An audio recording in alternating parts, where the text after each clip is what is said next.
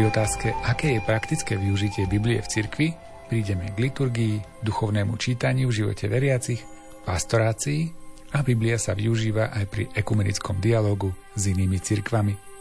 Tieto jednotlivé body si postupne rozoberáme v štvrtej kapitole dokumentu Interpretácia Biblie v cirkvi, ktorý si na pokračovanie čítame v relácii Výber z pápežských encyklík. Milí priatelia, vítame vás pri jej počúvaní. Aj dnes ju pripravujú Miroslav Kolbašský, Anton Fabián, Jaroslav Fabián a Martin Ďurčo.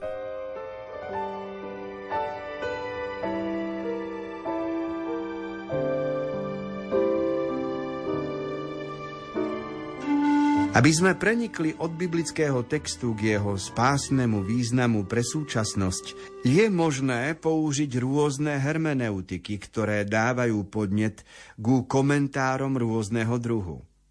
Plodnosť katechézy závisí samozrejme od hodnoty použitej hermeneutiky. Nebezpečenstvo spočíva v tom, že sa uspokojíme s povrchnými vysvetleniami, ktoré ostanú iba pri chronologickom pozorovaní rôznych udalostí a osôb. Katechéza môže prirodzene ukázať hodnotu iba malej časti biblických textov – vo všeobecnosti používa predovšetkým rozprávania z Nového a Starého zákona. Dekalóg má v nej zvlášť dôležitú úlohu. Musí sa však dbať aj na to, aby sa hovorilo aj o slovách prorokov, múdroslovnom učení a veľkých rečiach Evanielia, napríklad o reči na vrchu. Predstavenie Evanielia má viesť k ustretnutiu s Kristom.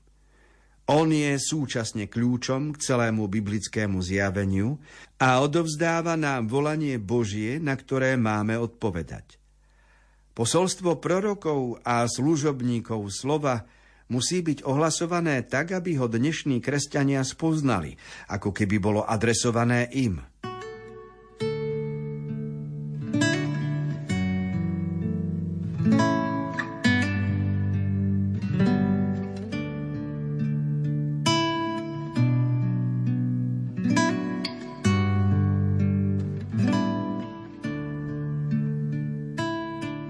Katechéza má svoj systém, svoj štýl, je už vypracovaná za posledné 10 ročia a vlastne posledné storočia od Tridentského snemu. Katechéza v našej dobe dostala nový rámec, novú živosť a má svoju dôležitosť. Pomáha ľuďom pochopiť, že písmo svete má svoju časť, ktorá sa volá Tóra, to je prvá časť Biblie, čiže zákon, kde je dôležitý dekalóg, ale všetko zákonodárstvo židovské je podkladom k tomu, aby sme išli ďalej. Lebo iná dôležitá časť Biblie je kniha prorokov, nebím. A prorocké čítania využívame aj v liturgii a vidíme, ako aktuálne sledovali proroci svoju dobu a poukazovali na vzťah, lebo boli vnímaví na Božie podnety a na život ľudí. A svoju dôležitosť majú aj múdroslovné knihy, žalmy a, a všetky tie knihy, veľpieseň, kniha múdrosti, kniha syna Sirachovca, čiže tá naakumulovaná múdrosť životná zhrnutá v biblických spisoch je skutočne veľkým pokladom a predmetom meditácie. A tak e, v katechéze, ktorá zoznamuje s jednotlivými časťami Biblie Starého zákona, plus s príbehmi z Nového zákona v Evaneliách je veľmi bohatá a nikto nemôže, kto skutočne rozumie katechézy, nemôže povedať, že by nemal možnosť mať ako podklad Svete písmo.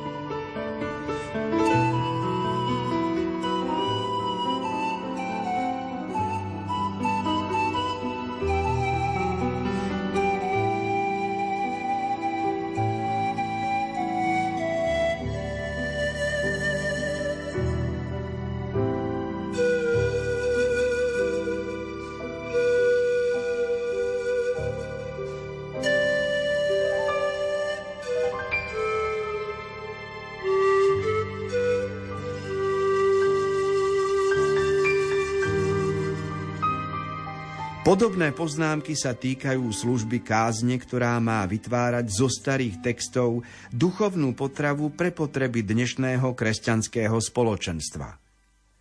Dnes sa kazateľská služba praktizuje hlavne v podobe homílie, ktorá nasleduje po ohlasovaní Božieho slova na konci prvej časti eucharistickej slávnosti. Vysvetľovanie biblických textov v homílii sa nemôže dotknúť všetkých detajlov. O to dôležitejšie je vyzdvihnúť hlavné prvky textov, ktoré najviac osvetľujú vieru a môžu podporiť napredovanie osobného kresťanského života i života kresťanského spoločenstva. Pri vysvetľovaní týchto prvkov je rozhodujúce, aby boli aktualizované a inkulturované, ako sme si to už skôr rozviedli. K tomu sú potrebné platné hermeneutické princípy. Kto v tomto smere nie je dostatočne pripravený, väčšinou sa vzdáva toho, aby biblické čítania pochopil hlbšie a uspokojuje sa s moralizovaním, alebo hovorí iba o aktuálnych otázkach bez toho, aby ich konfrontoval s Božím slovom.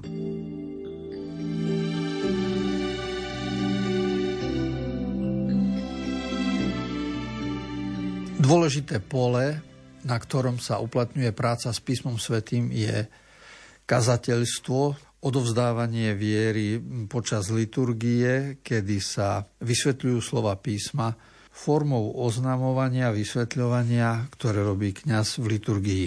V dokumente, ktorý čítame, je v slovenskom preklade asi chyba. Neverím, že by v origináli bola takáto veta, ako je tu napísaná, že homília, ktorá nasleduje po ohlasovaní Božieho slova. Lebo chce sa tým povedať, že je to po evanieliu, ale aj homília je ohlasovanie Božieho slova. Nemožno povedať, že, že Božie slovo je iba to, čo sa prečíta, ako keby to, čo sa vykladá, nepatrilo k múdrosti Božieho slova. Takže spolu to súvisí a preto je dôležité, aby sa aj študovala teológia, aby boli kňazi pripravovaní, aby boli biblické školy, aby boli nové prístupy k textom, aby sme videli aj aplikáciu Biblie do nášho súčasného života.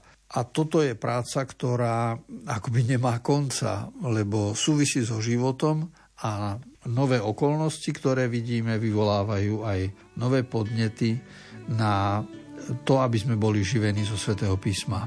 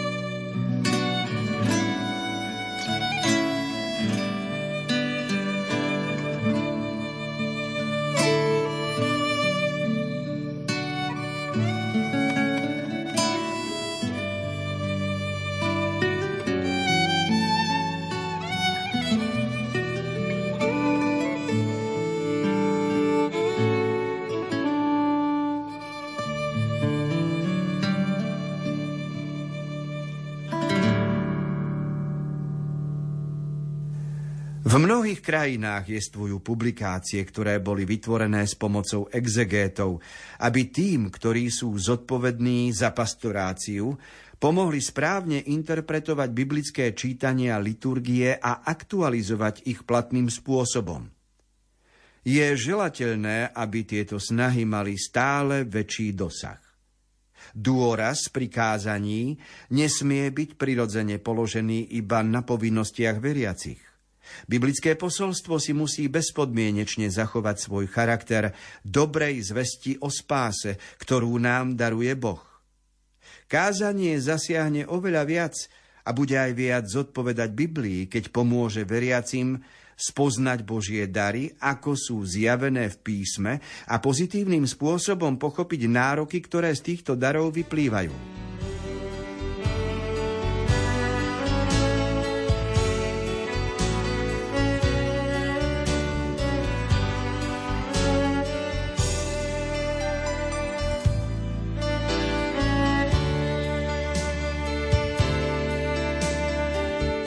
Jeden z rozdielov pri prístupe ku kázaniu medzi minulosťou a dneškom je v tom, že v minulosti sa viac hovorilo o povinnostiach veriacich, viac sa aj moralizovalo. V súčasnosti sa odporúča aby kňaz viac pomohol e, ľudí natchnúť pre život z viery, spoznať Božie dary. To znamená, že zatiaľ, čo v katechéze sa obraciame na rozum poslucháčov, snažíme sa ich niečo naučiť, v homílii sa obraciame viac na city, aby sme pomohli natchnúť sa pre život z viery a byť vďační za to, že poznáme Božie dary. Preto je rozdiel v katechéze a v homílii.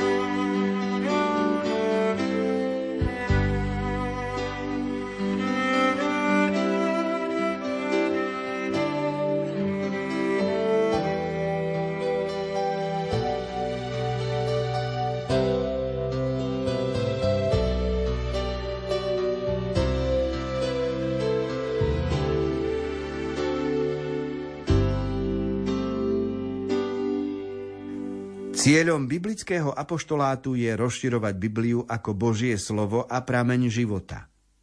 V prvom rade podporuje preklad Biblie do rôznych jazykov, ako aj rozširovanie týchto prekladov. Prebúdza a podporuje početné iniciatívy, vytváranie biblických krúžkov, prednášky o Biblii, biblické týždne, vydávanie časopisov a kníh a tak ďalej.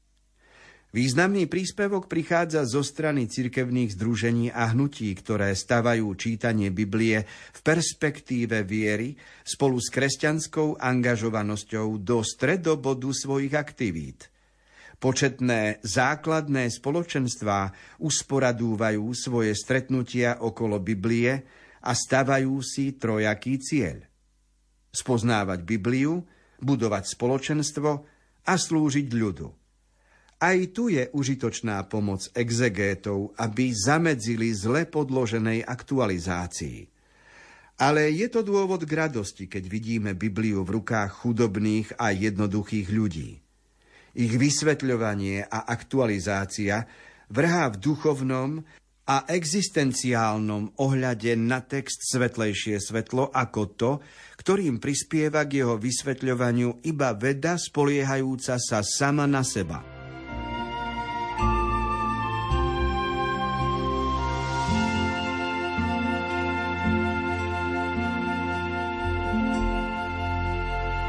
Súčasnosti je dôležitým poľom pre prácu s Bibliou aj biblický apoštolát. To znamená snaha o šírenie myšlienok a posolstva svätého písma do každodenného života. A spomínajú sa tu štyri dôležité iniciatívy. Po prvé biblické krúžky, po druhé prednášky o Biblii, po tretie biblické týždne a po štvrté časopisy a knihy, ktoré súvisia s Bibliou. Všetky tieto iniciatívy e, sme prežili v minulosti a rozvíjajú sa a, a každý z nás tým prešiel, čo sa týka biblických krúžkov a zoznamovaním sa s Bibliou v mladosti.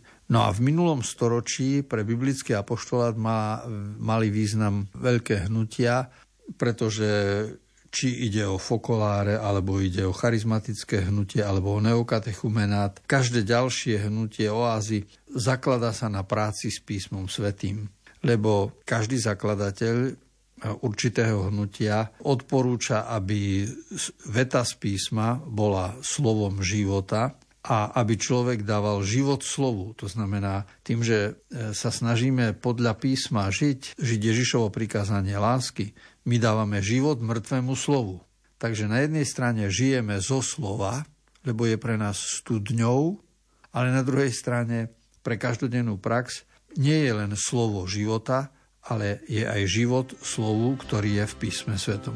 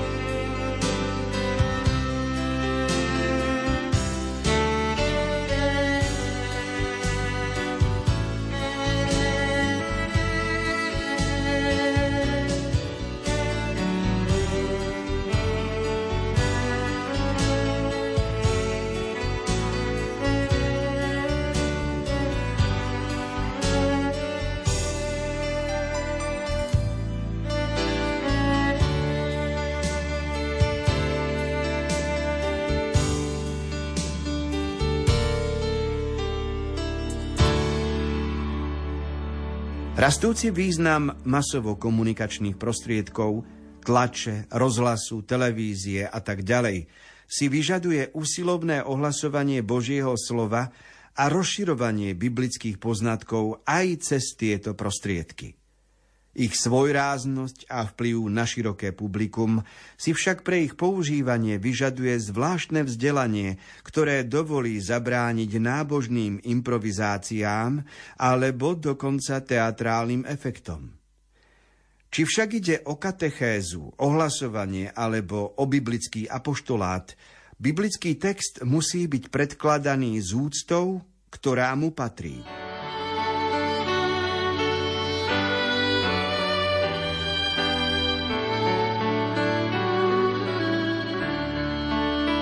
Pri práci so Svetým písmom majú dnes zvláštny význam masmediálne prostriedky. Hovoríme o televízii, rozhlase, internete, o filme. Mnoho príbehov biblických našlo svoj odraz, svoju realizáciu vo filmovej podobe. Pomohlo nám to pochopiť podstatu javov Tešili sme sa z mnohých e, filmových spracovaní, ak najmä boli umelecky podané, aj čo sa týka histórie, aj čo sa týka posolstva, ktoré je aktuálne. Na druhej strane, ako odporúča táto inštrukcia, je veľmi dôležité, aby ak je niečo už publikované pomocou e, mediálnych prostriedkov, aby to bolo spravené z úctou, dôstojne aby sme nehanobili, aby sme nerobili medvediu službu Božiemu slovu tým, že nejaké svoje výmysly a svoje výklady by sme pripisovali e, Svetému písmu alebo učeniu cirkvi. Preto je dôležité, aby pri práci s médiami robili ľudia, ktorí majú za sebou aj teologické vzdelanie v oblasti Biblie.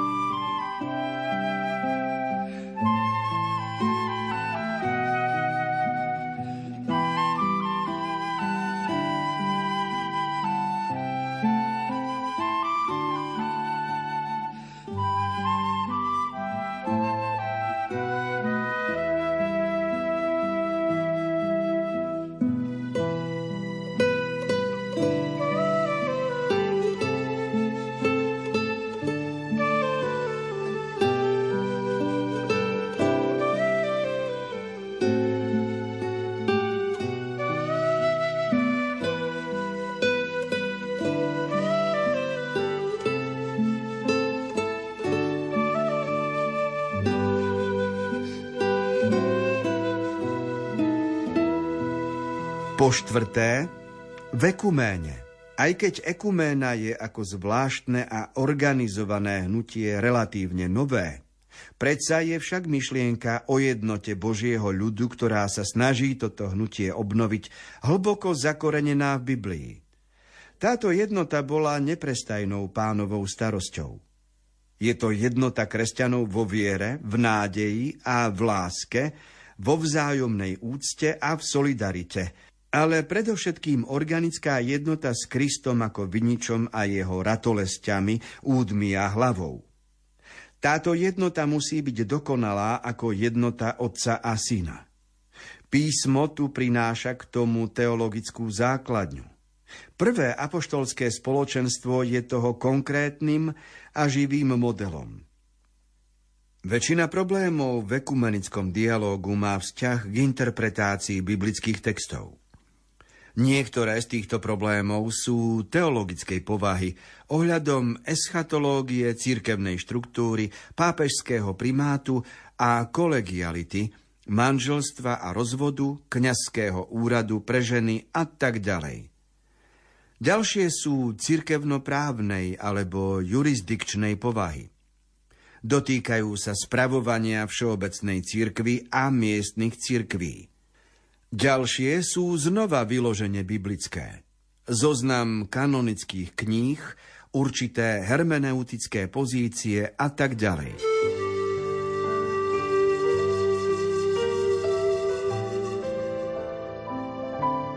Hovoríme o používaní Biblie a jedna oblasť, ktorá je nám spoločná pri používaní Biblie, je ekumenické hnutie.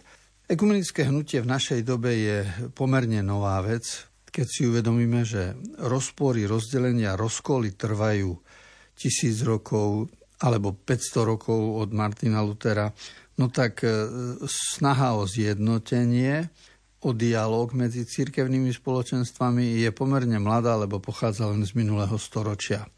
A práve používanie písma svätého ukazuje, že v niektorých veciach sme rozdielni a tento dokument, ktorý komentujeme o interpretácii Biblie v cirkvi, tak tento dokument jasne pomenúva, ktoré témy sú medzi cirkevnými spoločnosťami ešte rozdielne. Ale rozdielnosť neznamená, že sa navzájom urážame, ani že sme proti sebe.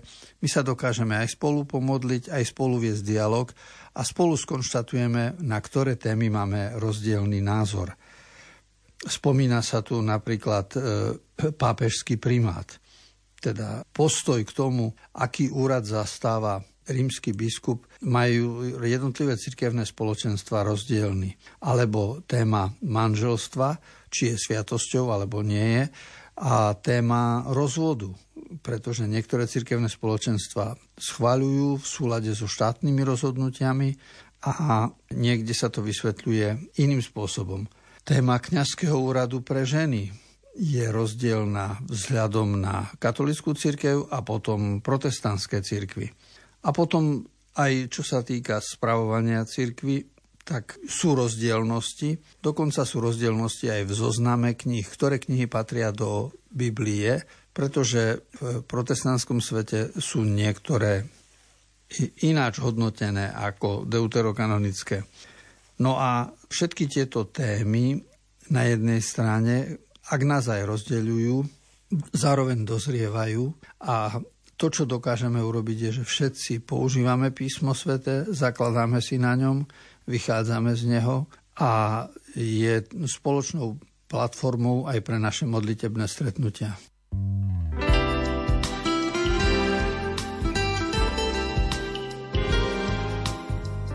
Relácia Výber z pápežských encyklík sa pre dnešok končí. Spoločne sme čítali a počúvali komentáre z dokumentu Pápežskej biblickej komisie Interpretácia Biblie v cirkvi. Milí poslucháči, ďakujeme za vašu pozornosť a tešíme sa na stretnutie opäť o týždeň, kedy budeme pokračovať. Text dokumentu načítal Miroslav Kolbašský. Komentáre si pripravuje duchovný otec Anton Fabián a na relácii spolupracovali aj Jaroslav Fabián a Martin Ďurčo.